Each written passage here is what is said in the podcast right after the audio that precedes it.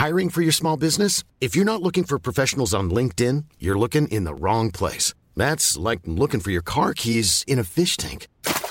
LinkedIn helps you hire professionals you can't find anywhere else, even those who aren't actively searching for a new job but might be open to the perfect role. In a given month, over 70% of LinkedIn users don't even visit other leading job sites. So start looking in the right place. With LinkedIn, you can hire professionals like a professional. Post your free job on linkedin.com slash people today. Wow. Nice. Yeah. What you're hearing are the sounds of people everywhere putting on Bombas socks, underwear, and t-shirts made from absurdly soft materials that feel like plush clouds. Yeah, that plush. And the best part? For every item you purchase, Bombas donates another to someone facing homelessness. Bombas. Big comfort for everyone. Go to bombas.com slash ACAST and use code ACAST for 20% off your first purchase. That's bombas.com slash ACAST. Code ACAST.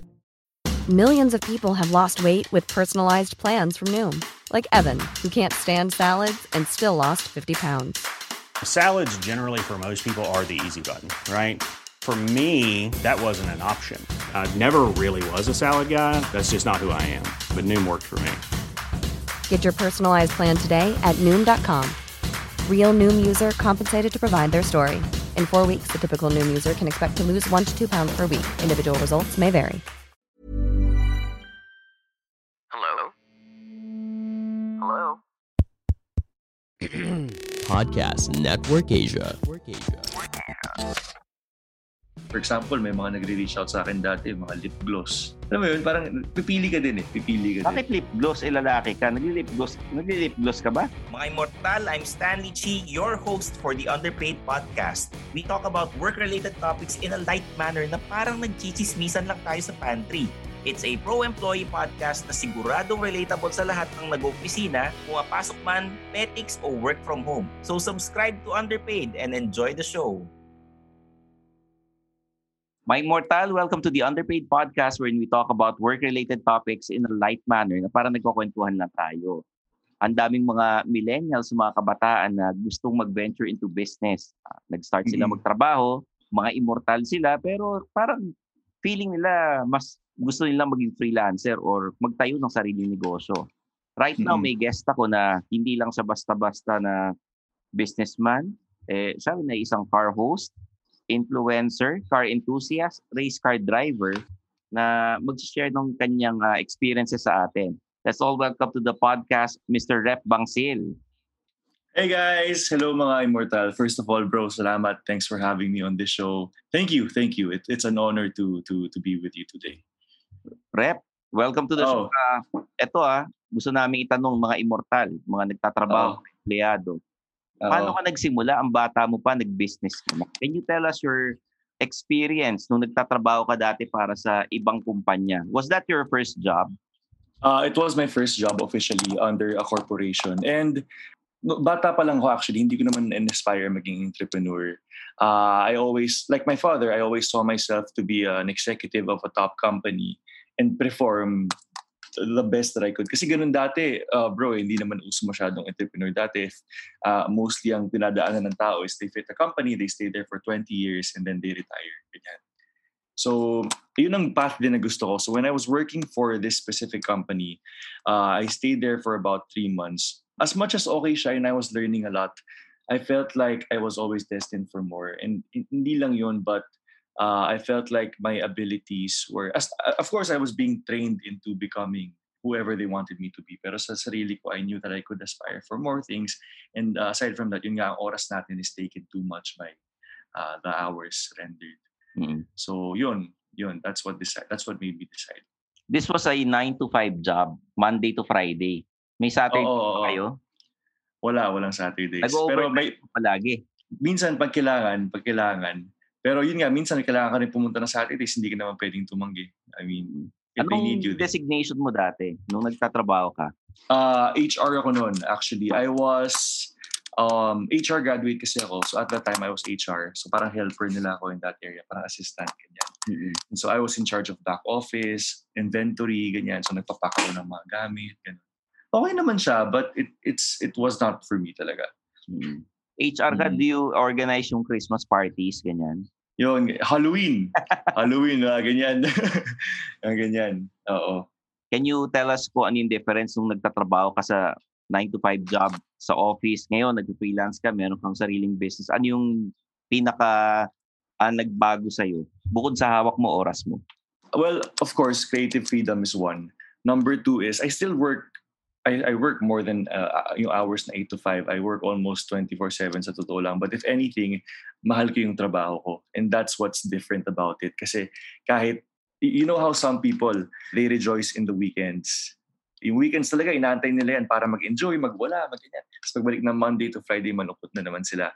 For me, working for myself allowed me to not think like that. Working for myself allowed me to want to work seven days in a week because I loved it very much. So pagmamahal talaga sa trabaho. Pwede ba namin mm. malaman kung ano na yung ginagawa mo ngayon? Kasi ang iniwan mo dati, you were an HR sa isang corporation. Sa bangko yan, di ba? Mm. Tapos ngayon, ano na ginagawa mo? Nag-venture ka into business. Um, so after that, uh, syempre, hindi naman ganun kadali magtayo ng negosyo. Mm-hmm. Fortunately, I was with a couple of friends. Eh, wala rin kaming ginagawa. But we always wanted to, of course, create a business. Siguro for one or two years, uh, syempre, coach yung industry natin, ang unang pinasok ko na industry noon was puro cars. Services that included cars. Thankfully for me, yung passion ko on the side of restoring and selling cars, that was making me a profit nung wala akong work. So hindi malaki ang pera dyan kasi mostly passion project siya pero at, kahit papano it pays for the bills. And then for one or two years wala talagang profit na pumapasok. Ang hirap lang paulit-ulit, failing, crashing, and repeat until a friend of mine uh, introduced me to digital marketing, which is Facebook ads, online queries, ganyan-ganyan. And nung ginawa ko na that's when I started doing everything else. At when I ran when I ran that, doon na siya naging medyo okay. So I'm into e-commerce. We have a current restaurant right now. I'm in charge of the digital marketing there. Tapos yun nga, uh, you're my fellow host. Uh, we're hosts on philcoche.com and we also both maintain YouTube channels. Mm, Hawak mo na oras mo tapos nag enjoy ka pa sa ginagawa mo which is uh, uh, uh, uh, business and nasa car industry ka. Oo, oo. Saka, di ba, yes. car driver ka? Means occasionally. Occasionally. oo. Kwentuhan mo kami sa pagiging race car driver mo. Kahit sino ba pwedeng ano, sumali dyan? Actually, kahit sino pwede. Kahit sino pwede. Because uh, the Vios Racing Festivals were actually organized by Tuason Racing. Mm-hmm. Si Tuason Racing uh, is a driving school slash racing school that's been there for such a long time and they're they're legends in the car industry. Tapos uh, siguro grade school pa lang ako narinig ko na yung mga yan. So if you ever want to join any of those, uh, just go to Tuason Racing, apply, learn, train, and they can lead you to the right steps into becoming an actual race car driver. How how long did you train para makasali dun sa Vios Cup? Actually, would you believe bro, hindi ako nag-training.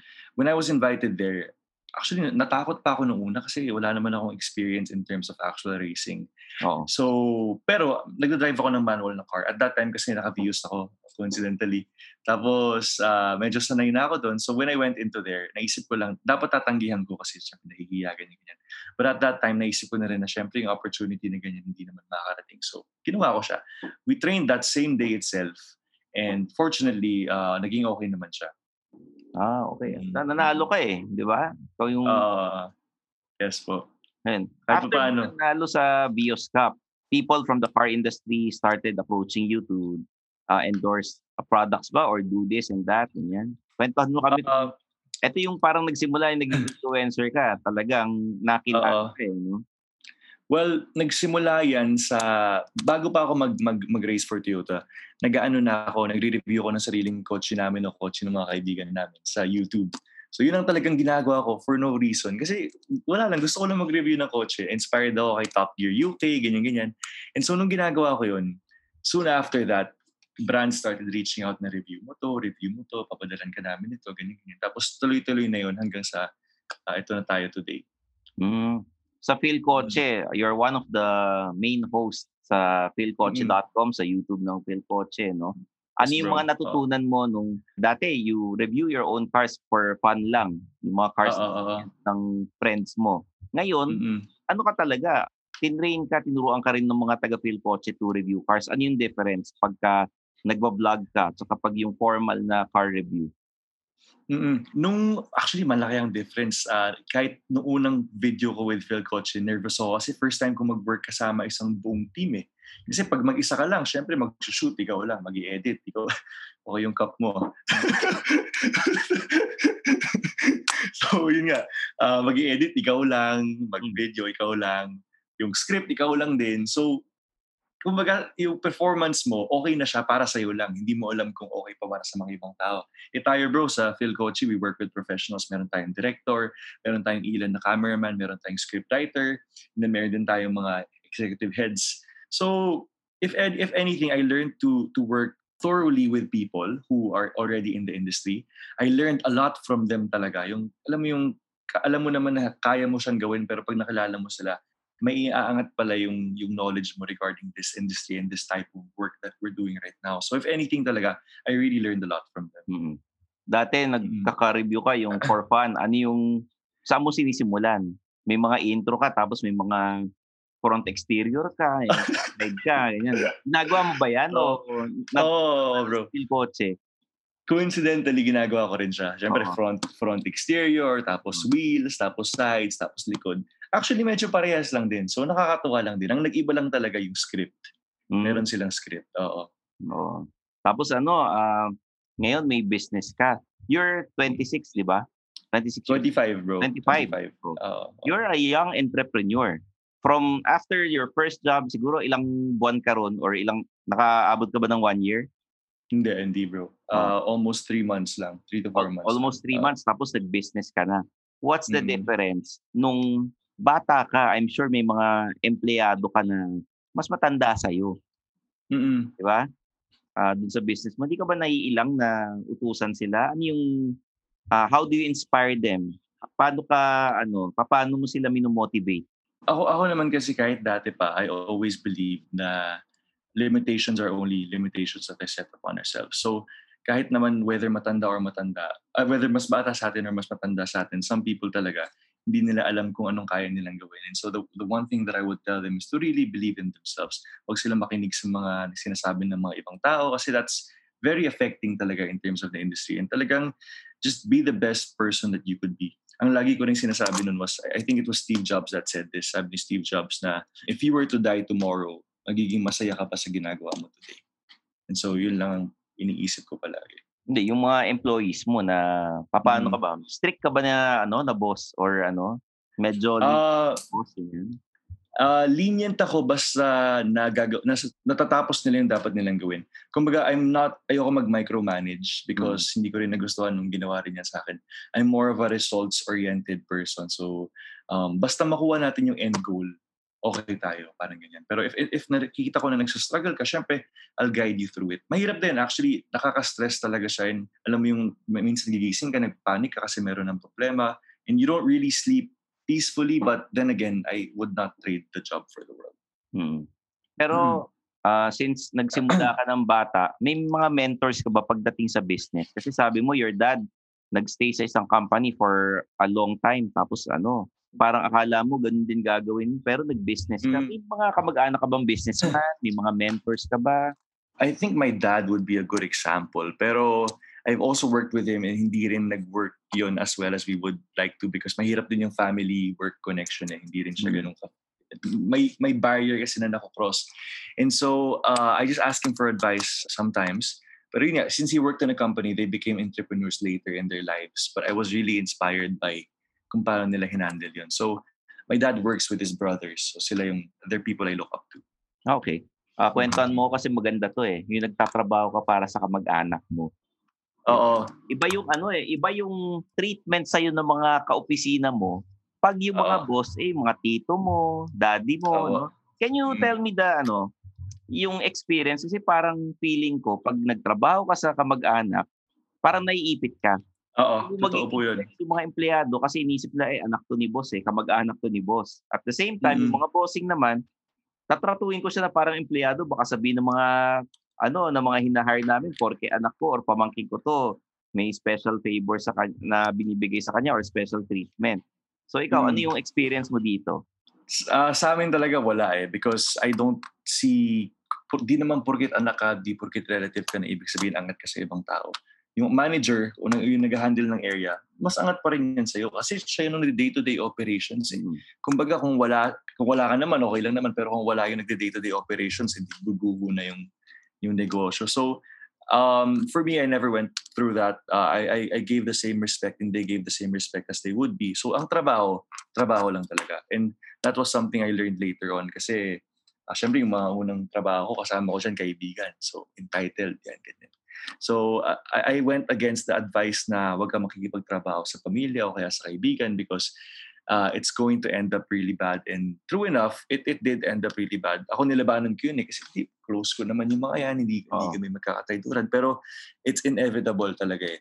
So, uh, I lost a lot of friendships, good friendships because of that. And um, na, maagapan naman siya kung alam niyo yung role management eh. Kung alam mo kung anong gagawin mo at hindi ka na mag-step above above that. Pero pag hindi yun malinaw, uh, yun, I really don't advise it. So as much as possible sana, uh, get someone who's an expert in that field na hindi mo ka relative or at least malinaw kayo na hanggang doon lang kayo sa pagtatrabaho. Bigyan mo kami ng tips itong mga immortal natin, yung iba boss nila, kamag-anak, kakilala, kaibigan, yung kasosyo. Ano yung mga tips na pwede mong ibigay kung sakaling ang boss nila e either kamag-anak or kaibigan nila para hindi magkasamaan ng loob. Kasi maganda tong na-bring up mo eh na Oo, you lost a lot bro. of friendships tapos minsan Mm. nagkasamaan kayo, nagkatapahan, nagkatampuhan kayo ng mga kamag-anak, no?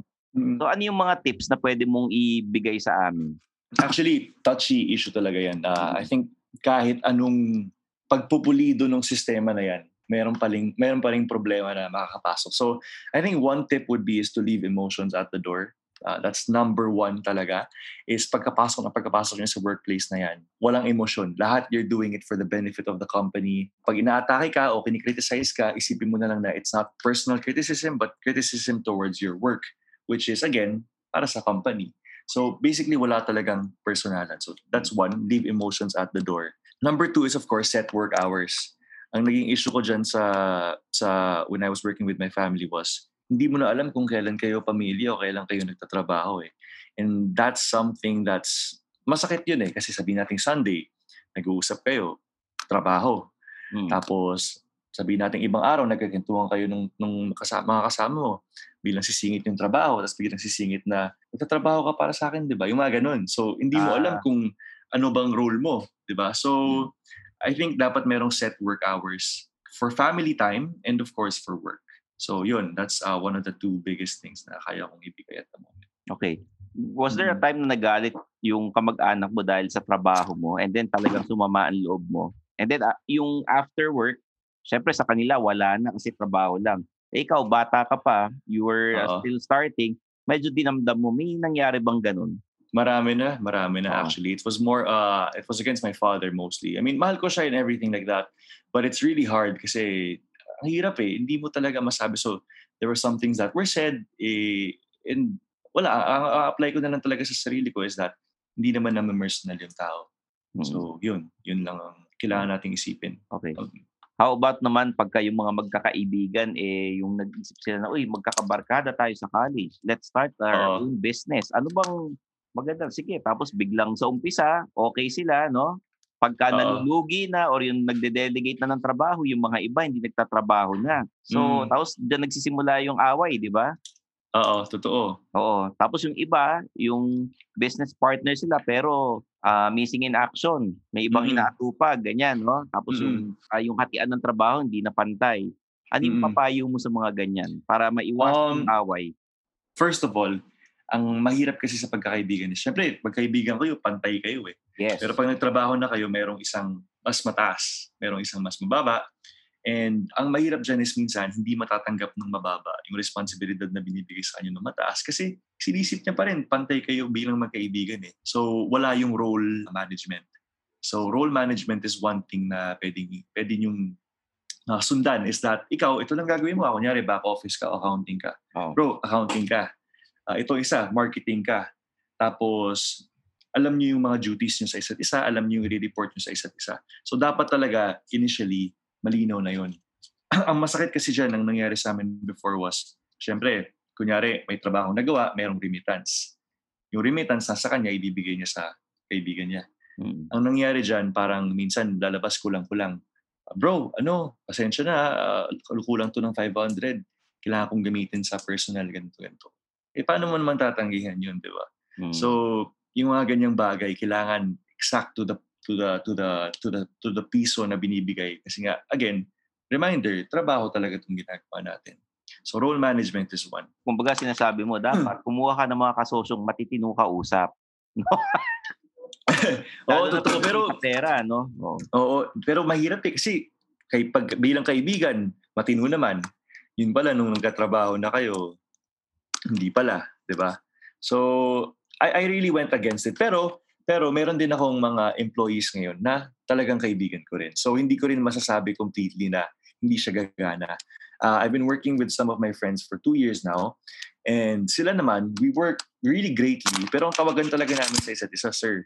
Hmm. Sir talaga, hindi hindi bro, hindi ganyan. Kasi pag nasa trabaho kami, talagang trabaho lang inatupag namin. Pero pag hindi kami nagtatrabaho, doon na bumabalik yung pagkakaibigan namin. So talagang role management lang. Ang hirap talaga, eh, marami ng away, marami ng sigawan, pero in the end, kailangan nyo lang talaga mature kayo sa ginagawa nyo because ito ang nagbibigay sa inyo ng, ng pambayad nyo eh, ng pangbuhay nyo eh. So, treat it uh, with love and treat it with passion. Hmm. Grabe, nagugulat ako, may sigawan ha. Parang di ko ma-imagine na naninigaw ang isang Meron. repangsil kasi parang ang bait-bait mo eh. Whenever you host Hindi, the Phil oo. Coche videos, Yeah. parang grabe, medyo parang hindi ka makabasag pinggan.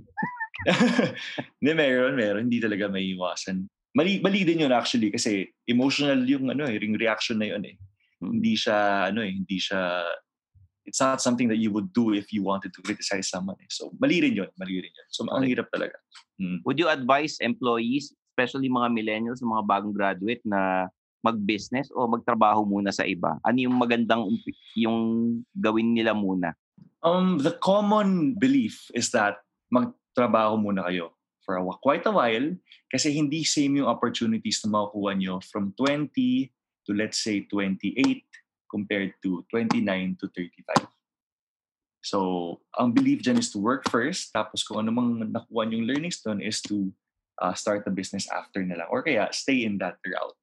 So, it really depends kung anong gusto nyong gawin eh. Pero, I think a good we have there's a lot of time pag bata ka eh. So I think the good path would be is to really work first para alam mo lang yung sistema ng company. Kung habang nandun ka, may isip mo ba na ayaw ko kaya yung ginagawa ng boss ko o kaya ko kaya yung ginagawa ng boss ng boss ko or okay na ako dito sa ginagawa ko. At least repetitive siya and I have some time on myself on the side. Okay. So try the most things that you can. Ano yung namimiss mo bilang ano, yung dating employee ka, yung buhay mo nung immortal ka pa na namamasukan versus sa ngayon, sabi mo, you work almost every day, iniisip mo Mm-mm. palagi yung business mo and then you have other side gigs, no? Ano yung namimiss Yes, mo po. nung empleyado ka pa? Actually, you know what? Hindi ko naisip yan ever pero now that I think about it, meron palang mga bagay na nakakamiss. For example, papasok ka let's say 8 a.m. Out ka ng 5 p.m. At least pag out mo ng oras na yon, alam mo na from 5 p.m. hanggang sa susunod araw na papasok ka na ulit, pwede mong gawin lahat ng gusto mo kasi wala ka ng responsibility. So, mas maayos yung allotment ng oras mo kapag you're under company. Aside from that, syempre yung camaraderie with your fellow workmates, masaya rin naman kahit paano you learn a lot from them kasi nasa ibang stages kayo ng buhay eh. So parang I, I see work or I see working for a corporation as like being a bigger high school or like a bigger college except you are with different types of people of different ages. So marami ka talaga matututunan. Magkakakuya ka, ate, yung mga ganyan, nay, tay. So yun, nakakamiss yun, nakakamiss yun. Um, aside from that, syempre, mas magandang facilities ng corporation as compared na pag nagtayo ka. So nakakamiss din yan. And of course, yung you're proud eh. Kunyari, you're under, let's say, let's say Apple or Google. Pwedeng, you know, you're proud to be, I'm a worker of Google or I'm an employee of Apple. Di ba? Yung may prestige din kasi siya minsan eh. Mm. So, benefits, ganyan, of course. Nung nag, namamasukan ka, syempre, aminin natin, rep may itsura ka. Marami ba nagpapapansin sa'yo sa opisina? Yung mga nagpaparinig, ganyan. Actually, nung time na yun, wala eh. Ma- Mataba kasi ako noon eh. so parang parang wala talaga eh. It wasn't, uh, naalala ko lang, kunyari, ito meron akong bigoting. Papaahit yan, hindi daw bagay sa akin. So mga ganun-ganung bagay lang. And of course, I, I'm from Benilde. eh. Mm. So I don't know why, pero I think there seems to be some, ano, ano ba yung word para doon? Parang in-expect nila, konyo ka, social ka, ganyan. May, may, may stigma. Yan, may stigma. So palagi, sila, palagi nila sinasabi na may mga li- maliliit na hirit na hindi ka naman sanay sa ganito, hindi ka naman sanay sa Oo, ganito. parang Siyempre, kumakain ka ba sa ano, Jolly Jeep, eh, yayamanin Oo, si mga ganyan. Na gano'n. mga ganyan. Eh, hindi naman nila alam yung pinagdaanan mo para sabihin nila yun. Oo. So, pero, pero tatanggapin mo na lang. It's part of it. Baga, part of it. Baka yun yung lambing nila sa'yo nung kaopisina kanila. Kasi sometimes, hindi nila alam pa paano kaya approach eh. Pag seryoso sila masyado, baka matakot ka sa kanila. So, Oo. dadaan kanila sa biro na parang Oo. kaibigan, barkada, gano'n. No? Oo. Tama, tama. Pati the truth is, you're younger than all of them eh. So, parang ano ka, kumbaga parang rookie ka lang. So, okay lang yun. Okay lang yun. Oo. Hmm. Sa car industry, ang experience mo is you started vlogging, tapos nag-ano ka, kanento mo, nag-crossing racing ka, you won the Mm. Vios Cup, ngayon nag-feel kotse ka. Yung mga pagiging influencer mo, sinasama mo ba yung ano, yung experience mo sa car industry? Halimbawa, nag, nag-ano ka ba? Nag-review ka ba ng mga car freshener, mga ganun? Yung Hindi mga- pa nga eh. Pero parang pwede rin yun eh. No? Pwede rin natin gawin yun eh. As nasabi mo nga Oh. sa akin a couple of weeks ago, ba't di tayo mag-review ng mga diecast models? Eh, tama naman, di ba? Pwede rin natin gawin yun Oh. actually. Mga Oo. naima, naisip kong ano, i-review, nakakatawa. Eh. Magre-review ako ng mineral water, magre-review ako ng paracetamol, mga ganun. May, Pwede, di ba? nakakatawa pa rin eh. Pero, pero ikaw, Oo naman. pwede kang mag-ano. Paano ka nagsimula maging isang influencer? Yan, share mo sa mga immortal. Uh, I, I think it really started with just very passionate kasi ako sa posting. Uh, I, I like the fact na you can when you post something, pwede mo siyang i-share sa buong mundo. Pero dati naman, hindi ako mahilig magsalita sa camera. Nahihiya-hiya ako sa ganyan bagay. Sorry, ah, so dati naman hindi ako comfortable in front of the camera. Pero naisip ko kasi na pag lumampas na kasi yung time period na pwede mo siyang gawin, tapos sinimulan mo siya later, later on, mawawala na yung opportunities that you would have learned initially. So I just took on a chance. I kept posting, posted about my cars, posted about restorations, until eventually I, I started getting noticed. Pero matagal din bro, ah. hindi rin biro yung growth ng social media, lalo na kung organic siya. And I'm sure that's a struggle that everyone is facing right now. Pero wala talagang tayong magagawa kung hindi maging consistent eh. Yun ang susi talaga dito. Ang daming mga immortal na, kumbaga, sinasabi natin, lahat naman tayo influencer. Pag ikaw nasa isang opisina, sinabi mo, ginamit mo itong produktong to at naging okay, nagluto ka gamit nito, natuwa yung mga kamag-anak mo, that itself, parang ini-influencean mo na yung mga kaopisina mo. Mm, Ah, tama, diba? tama. Oo, oo, oo. So, ikaw- Convincing. Mm-mm. Ikaw, eh, you're passionate dun sa mga post mo about car restoration, what what you use. Nakita ko, ang pinopost mo kanina, yung mga chargers ng ano mo, gadgets mo. Tapos may Mm-mm, link, oh, click this link, mga ganon. Yung mga ganyan ba, do companies go to you or contact you para gawin yan? Or ikaw lang na sarili lang ginagawa mo yan nung umpisa? Um, sa umpisa, syempre sarili lang yan. Oo. You would want kasi to bring value to your followers kasi the fact that they follow you, a blessing na yun eh. And to keep them following you and keeping them interested is another challenge in itself. So ako, uh, nung una ginagawa ko talaga yun pang personal lang. Kunyari, ito charger. Ang mahal-mahal ng iPhone charger bro, kaya Android charger. Kaya yun, ang ginagawa ko is I post cheaper ones that have the same quality. So in a way, pag pinanood nila ako, hindi lang sila nanonood ng isang lalaking kasi there's so much people who are good looking na good looking lang eh. Mm. Ako, ayoko ng ganun. Ayoko ng ganun. The reason why nagustuhan ko rin yung industry natin, bro, is because we bring value to people. Pag pinanood nila tayo, hindi tayo nagyayabang, hindi tayo nagpapakita ng magandang buhay. But by the end of the video, may natututunan sila sa atin. May nabibring home sila. And yun ang gusto ko sa world natin or sa industry nating dalawa, bros. Nakakatulong tayo ng tao. Mm. Oh my God, look at this cute person listening to this podcast, oh. Right? So cute, grabe. Good job to your parents, ha? By the way, this is Jam. And this is Dapsky. You like podcasts, right? Check ours out. We talk about Henry Cavill, local music, overthrowing evil overlords, butts, space, witches, space witches, denial, cats, dogs. cats, and dogs. So if that floats your boat, Or flies your spaceship. check it out online and join us at Local Locus PH everywhere on social media. Pwede rin wag kasi lately naghahanap kami ng kaaway. Sorry, Podcast Network Asia.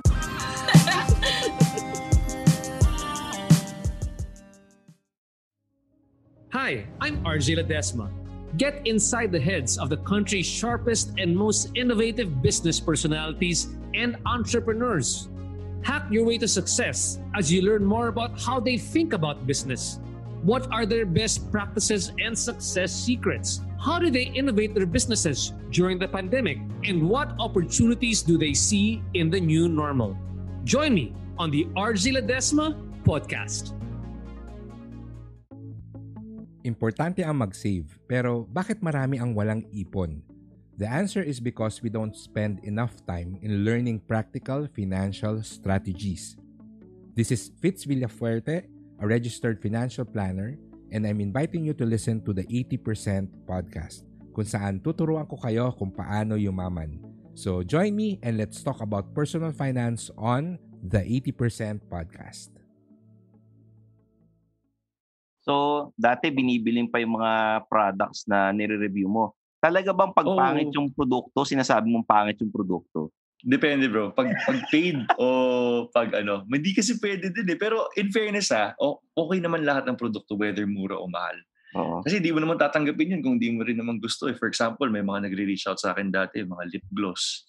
Di ba? Parang hindi naman, alam mo yun, parang pipili ka din eh. Pipili ka din. Bakit lip gloss? Eh, lalaki ka. Nagli-lip gloss, nagli-lip gloss ka ba? Hindi, siguro, siguro lip balm, ganyan, Oo. ganyan. Oo, oo. Ah. So, hindi rin natin masabi. Ito tingin ko ah, if there's a product na ikaw ang bumili, hindi ka naman binayaran, hindi ka naman inutusan na i-review yan. Pag hindi ka natuwa, pwede mong sabihin na hindi ka natuwa. Pero say it in a nice Tama. way. Naman na wag masyadong negative na ano. Kasi Mm. i- remember, lahat ng, may mga pinaghirapan nilang gawin yung produktong yan.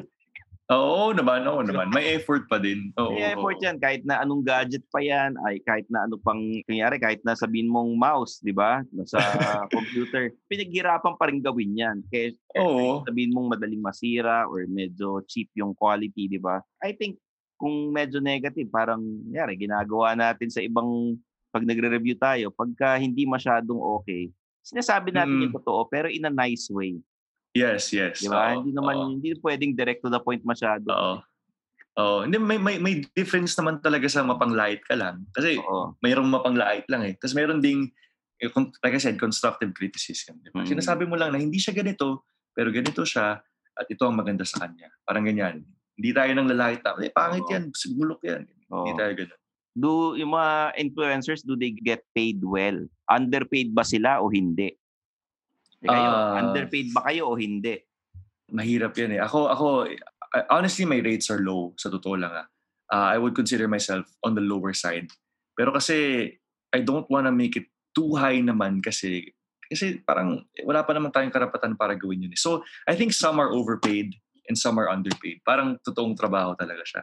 So, Hindi saan ka doon? Saan ka doon? Sa underpaid o sa overpaid? Uh, siguro nasa nearer pa ako sa underpaid area. Ah, ganon. Uh, uh, You charge per post tsaka per Instagram story. Ganon.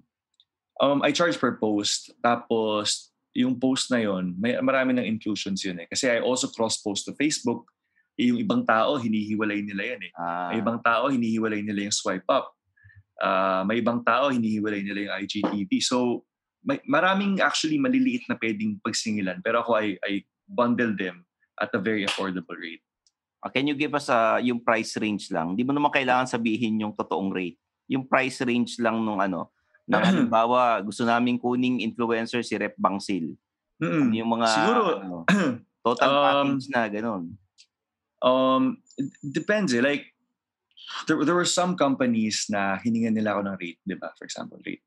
Sabihin natin binigay ko, let's say, let's say lang 10, ganyan, 10,000. Yung iba naman, they see that as uh, you being humble. Tatagdagan nila ng, sasabihin natin 20 pa. So magiging 30. May ganung company. Mm. Nakikita nila yung value mo.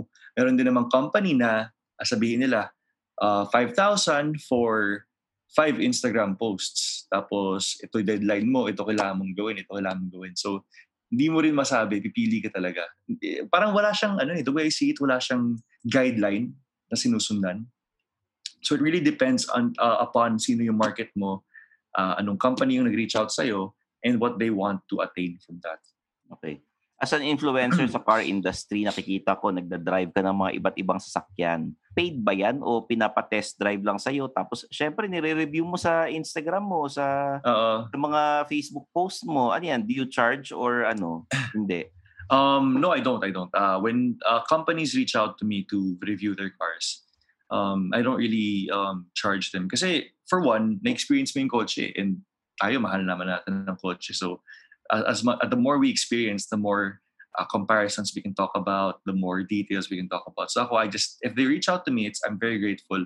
And then I take it around, I take pictures, and I give it back to them. Although, yung iba naman, kapag kunyari okay yung first relationship, relationship mo sa kanila, eventually they start offering na. So parang tinitimpla nila kung okay ka ba katrabaho, okay ka ba ganito. ganito. Hmm. Ano yung mga usual deal sa mga ganyan pag pinahiram ka ng sasakyan? Ilang araw? Papatas Um, ba nila yan? Usually they give it na naka full tank eh. Mm-mm. Pero ako kasi ayoko ng ayoko ng masyadong matagal siya sa akin. Oo. For example, gusto ko nga isang araw lang eh. Kung pwede nga, balikan lang eh. Kumbaga, I'll, I'll have it for the morning, tapos kunan nila sa gabi. Because ang ayoko di- dito is, it's still not your car eh. So a lot of things could still happen to it. Uh, there are some uh, companies na they say na anything na mangyari sa kotse, sigot nila.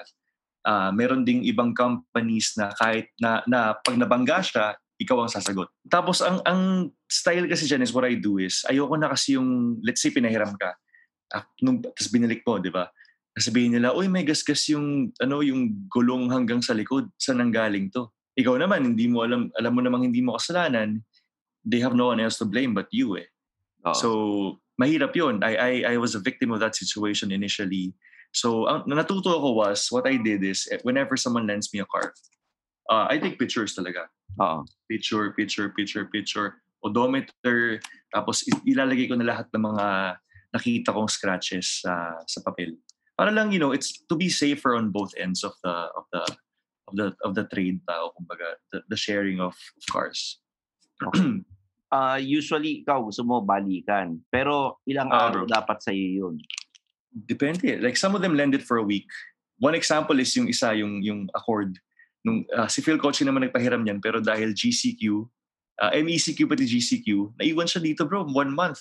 Oo. One month and a half, ganyan. So buti na lang medyo grudge, ah, medyo private yung area namin, wala namang nangyari sa kanya. Pero pag ganun kasi sakit sa ulo kasi I mean, you know, it's you're, you're taking care of a responsibility na a lot of things could happen to it. So alagaan mo siya in the best way possible. So ako, I just like to reduce risks the most I could.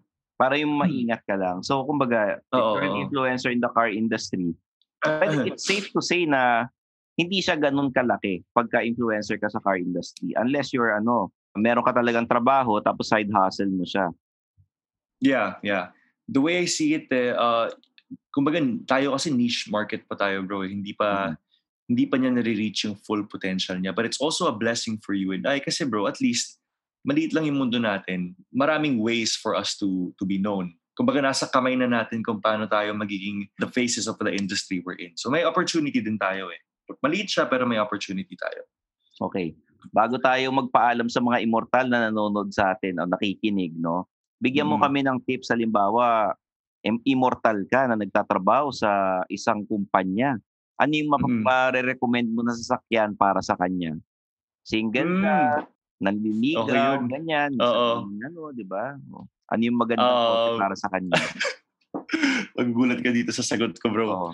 Pero para sa akin talaga, Vios talaga. Vios? Oo, Vios. Tama ka eh. Tama, I mean, Toyota Vios, I mean, Toyota is now the number one car company in the world. And the reliability of, of these cars have gone on and they're tested over time. eh. I mean, kahit ibang car manufacturer ka, um, you have to respect the work values of Toyota. So ako, I've actually owned the Vios for a very long time. I've owned two generations of the Vios and it's affordable, it's a good entry car, it fits all five passengers, malamig ang aircon, uh, okay naman ang leg space, cargo space, okay naman ang makina, sakto lang siya sa power to weight. So yun, uh, the best car, the best starter car I think would be a Vios. Vios. At saka ano eh, kung gusto mong mag-side hustle, pwede mong gawing grab yun, di ba? Oo, oo, oo. Di Pati isipin mo yun, ginagawa nilang grab bro, ginagawa Oo. nilang taxi, ganyan. Hindi ba ibig sabihin ng testament siya sa kung paano, gano'n siyang katibay. Di ba? Mm. O sige, ikaw na, kunyari, isang immortal na may maliit na pamilya. Oo. May baby, may asawa, may kasambahay, or tita na kasama sa bahay. Ano yung magandang sasakyan para sa kanya? Siguro, if you're starting out a family, ang maganda yung mga, parang yung na-review mo bro, yung Expander Cross. Yan, ganyan. Expander Cross, Toyota Rush, Suzuki XL7, yung medyo ganyang size. Mga MPV, Honda. mga ganon. Oo, oh, MP, yun, MPV, oo, yun. Mm. Kasi medyo affordable pa yan compared sa SUVs eh. Oo. Ah, so maganda siyang entry level for a starting family.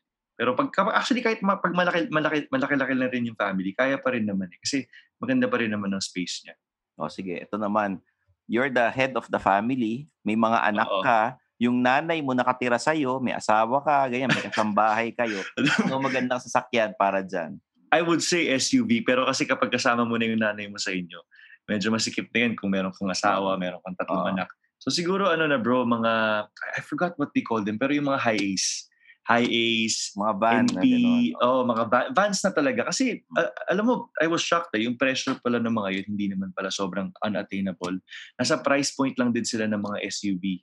Ah, so, okay din yung mga ganun. Comfortable pa. Like, meron mga cabin, ah, mga, ano pa tawag doon? Captain seats na talagang na, na-stretch out mo yung legs mo, bro.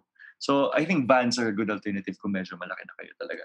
And dahil sa situation natin ngayon, dapat may social distancing, dapat maluwag talaga yung sasakyan mo. Oo, oo, tama. Yun naman ang pangit, well, di naman pangit, pero yun naman ang benefit nitong mga mga van, of course. Mm. Eh paano kunyari, ano ka na, nag-asawa na yung mga anak mo, ganyan, dalawa na lang kayo ng asawa mo, retired ka na, ano magandang sasakyan para sa ganun? Para at least Bro, na-cover ano- natin all bases, di ba? All bases. Siyempre, pag matanda na yung mga anak mo, medyo may kaya-kaya ka na rin kasi hindi na sila nag-aaral. Kumbaga, retired ka na. So, yun na yung perfect time na medyo midlife crisis time na yan eh. Kaya maraming tao at that age, they buy what they couldn't afford when they were younger. Mga sports car. Yan na lumalabas yan. Yung Sports mga, car. Oo, di ba? Pag matanda ka na kasi, ano pa bang hindi ko nagagawa? You wanna enjoy your money na. So, sports car. If, if, if I were them, I would do the same thing. Naintindihan ko din naman kasi, it's being responsibility when you're younger. Anong When you're sports car? older. Oo, anong sports car naman? Hmm. Bro, Actually, magandang ni-review mo eh, yung Jaguar. Kaso, so, mahal, naman nun, pare. Oo. Siguro, if eh, ako ang tingin ko ang entry-level sports car, siguro yung Miata, bro. I'm not sure if familiar ka. Mazda Miata. Ah nasa 1.3 to 1.6 siya. Two-seater yun. Roofless, bro. Wala siyang roof. So, I think that's a good car pag ano na lang. Nag-i-enjoy Ano yung. Mazda na two-door? Hmm. Yun, two-door yun, bro. Yun yun, no? Mazda Mm. 5 ba yun? Yun yung ano? Iba M- pa yun? MX-5. MX-5. MX-5, oh, yun. Oo, that's the one. Oo, ganda, yun, ganda. Mm. Ayun, sige. Oh, dahil pag-usapan natin yung mga payo mo kanina pagka gustong mag-business, na gustong magtrabaho sa iba, ganyan. Anong papayo mo sa mga immortal ngayon para naman ah, ma-inspire sila at ma-motivate? Mga immortal, uh, what I would say is kung nagsisimula ka ng negosyo, of course, don't go to it without testing the waters first. Kasi ang dami ko rin kilala na akala nila ganun kadali. Tatalon lang sila, biglang in the end masusunod sila. Eh, masusunog sila. Hindi pwede yun. Kailangan meron tayong due diligence. Ah, aralin natin yung pinapasukan natin, aralin natin yung mga numero, isipin natin kung ba't siya i-avail na tao, isipin natin kung nakakatulong ba siya sa tao, at isipin natin kung worth it ba yung sakit ng ulo na ipapasok mo doon sa ibabalik niya sa yung effort. So, really, we have to learn, we have to be consistent, and wag lang susuko because 90% of the time, talagang it will fail. Pero you only have to be right one time. So sa 10% na yun, maging right ka ng limang beses man lang, I'm sure you're gonna be okay. And from then on, you venture out into other things.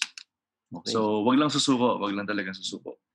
Okay, maraming salamat. Mr. Rep Bangsil, may gusto ka bang Thank you, promote, bro. pare? You uh, guys, uh, recently nagko-collab na kami ni Brother Stanley sa philcoach.com. I hope you guys watch our collaboration.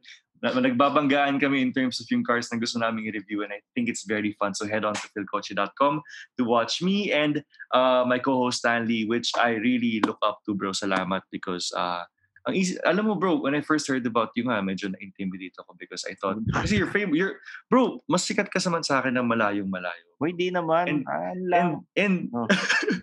and kilala ka na sa industry. So, nung tinapat ako sa'yo, sabi ko, oh my gosh, like, paano kaya to? Kasi mahihayin pa rin naman akong tao, bro. eh. But when I came up to you, sabi ko pa nga nun, hello po, ganyan-ganyan, kumusta po kayo. Pero ikaw, you made it seem as if we're associates, we're friends, and parang magkuya lang tayo. And for that, bro, very appreciative ako because very comfortable ako sa'yo. So salamat sa... I'm, I'm very happy that we're in this venture together, bro. Salamat Mm. din, Rep. Actually, dapat naman ganun pag magkakatrabaho, magka... Oo. Friends kayo after work, Oo, bro. ganyan, di ba? Para tama, lang, bro. chill lang, relax lang tayo, ganyan, di ba? Ngayon, so mga immortal, ito ah, kita nyo naman si Rep Bangsil, eh, naglakas loob sa pagninegosyo. Siyempre, hindi naman sa umpisa eh, naging successful agad yung negosyo niya. May trial and error. May Mm-mm. mga sinakripisyo rin siya. Ang daming friendship Oo. at yung na medyo nagkasamaan ng loob, nagkatampuhan. Ganun talaga pag Mm-mm. business eh. So hanggat Mm-mm. maaari, kami ni Rep, ina-advise namin sa inyo, mahirap magtrabaho sa kamag-anak. Mahirap. Mahirap maging kasosyo ang mga best friends ninyo. Mm. Hanggat maaari, Oo. look for people na pwedeng ano, yung pwedeng makatrabaho, pwedeng kasama sa negosyo, di ba? Para chill lang. Tama. Oo, and Oo. dati kasi, uh, bro, ngayon mas madali na kasi maghanap ng mga katrabaho eh. Dati kasi wala ka na, syempre sino bang unang lalabitan mo kundi kaibigan. Pero ngayon kasi Oo. guys, may suggestion lang ako. Si Facebook kasi, at meron na siyang, meron uh, aspect si Facebook na Facebook Jobs. Sa Facebook Jobs, pwede ka maglagay ng offering para sa mga trabaho na ginagawa mo para sa company mo and para sa mga required na kailangan mong responsibilities. Mag-type ka lang doon, lagay mo kunyari, looking for this, looking for that. Tapos, sa ilalim nun, pwede ka maglagay ng questions na parang, are you trustworthy? How much do you need this job? Anong experience mo? And um, what sets you apart from other people? Ganyan-ganyan. And bro, ang daming queries na nakukuha ko from that. So, huwag kayong matakot gawin yun because you'll meet a lot of great people from that point onward. So, um, just because your friends or your family is the only one available for you, hindi ibig sabihin na that's the most feasible way to do it. Kasi marami ng paraan ngayon, guys. Ayun. Maraming Mm. salamat, Rep. Ha. Ah, kita niyo mga bro. immortal, ha? pag sasabak ka sa negosyo, hindi lang lakas ng loob ang kailangan mo. Kailangan mo rin ng swerte tsaka yung tiyaga. Mm, tsaga. So, Mhm. dito sa Underpaid Podcast, tayong mga immortal, eh, syempre, pagka naging maganda yung trato sa atin ng mga boss natin, ng kumpanya, eh, syempre, ipakita natin yung, ibigay natin yung best natin. Let's show na na-appreciate natin sila. Okay? Mm. Maraming salamat, Tama, bro. Mr. Rep Bangsil. Ah, Brother, salamat. salamat. You're the ba- influencer na ano dapat naming abangan dahil baka sa susunod makita ka na namin sa telenovela at hindi lang sa Ah. mga karerahan, no? Tignan na. Sana bro, if opportunities are for us, makakarating naman sa atin yan. The Underpaid Podcast is produced by Podcast Network Asia and if you have your own podcast, you want to check the ratings, the rankings, kung ilan ang mga nakinig, no? Check get an Mm. account sa Podmetrics. Podmetrics is Okay. uh, is a good website. Use the promo code underpaid, all caps yan, underpaid at uh, para Underpaid. naman masaya ang underpaid podcast at may mapalain kami. di ba? Oo. Bro, may, may tanong may tanong pala ako, bro. Oo, ano yun? Kasi I uh, recently may mga kaibigan din ako na nagpo-podcast. Tapos actually hindi naman ako mahilig sa ganito, pero bro, nag, nag, nag- ang topic namin naman doon was also work-life balance. Tapos bro, nagulat ako na masaya pala siya eh. So um, you're one of the only people I know who's, who, ha, who, who's had a podcast for quite a while. And bro, napaka-consistent mo sa ginagawa mo. What made you start a podcast pala? Ito ah, sa totoo lang, ah, nag enjoy kasi ako na yung nakipag-usap sa iba't Oo, ibang tao, nag interview Isa sa mga bro. kung gawin yan. So, kagaya ng sinabi mo kanina, you have to love your job. Kailangan yes. enjoy ka. Oo. So, yan ang isa sa mga Oo. sikreto, mga immortal. So, yan. Kita-kits sa next episode, mga immortal. Alright. makipagkwentuhan pa tayo kay Rep Bangsil. Sana maulit ang guesting mo, Rep. Oo, bro. Oo. Oo, bro, for sure. Marami pa kami pagkukwentuhan Oo. off-cam, pag off-air. Mag-uusap pa kami. So. See you all next episode, mga immortal. I'm Stan, your host, and this is the Underpaid Podcast. Bye guys. Thank you po. Thank you.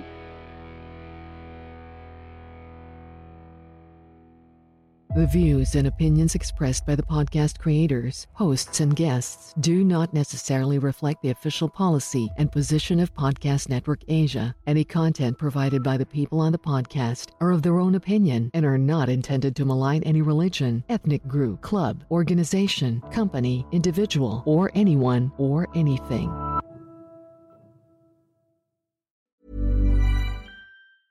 Even when we're on a budget, we still deserve nice things.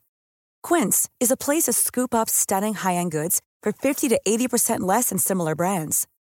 They have buttery soft cashmere sweaters starting at $50, luxurious Italian leather bags, and so much more. Plus, Quince only works with factories that use safe, ethical, and responsible manufacturing. Get the high-end goods you'll love without the high price tag with Quince. Go to quince.com/style for free shipping and 365-day returns.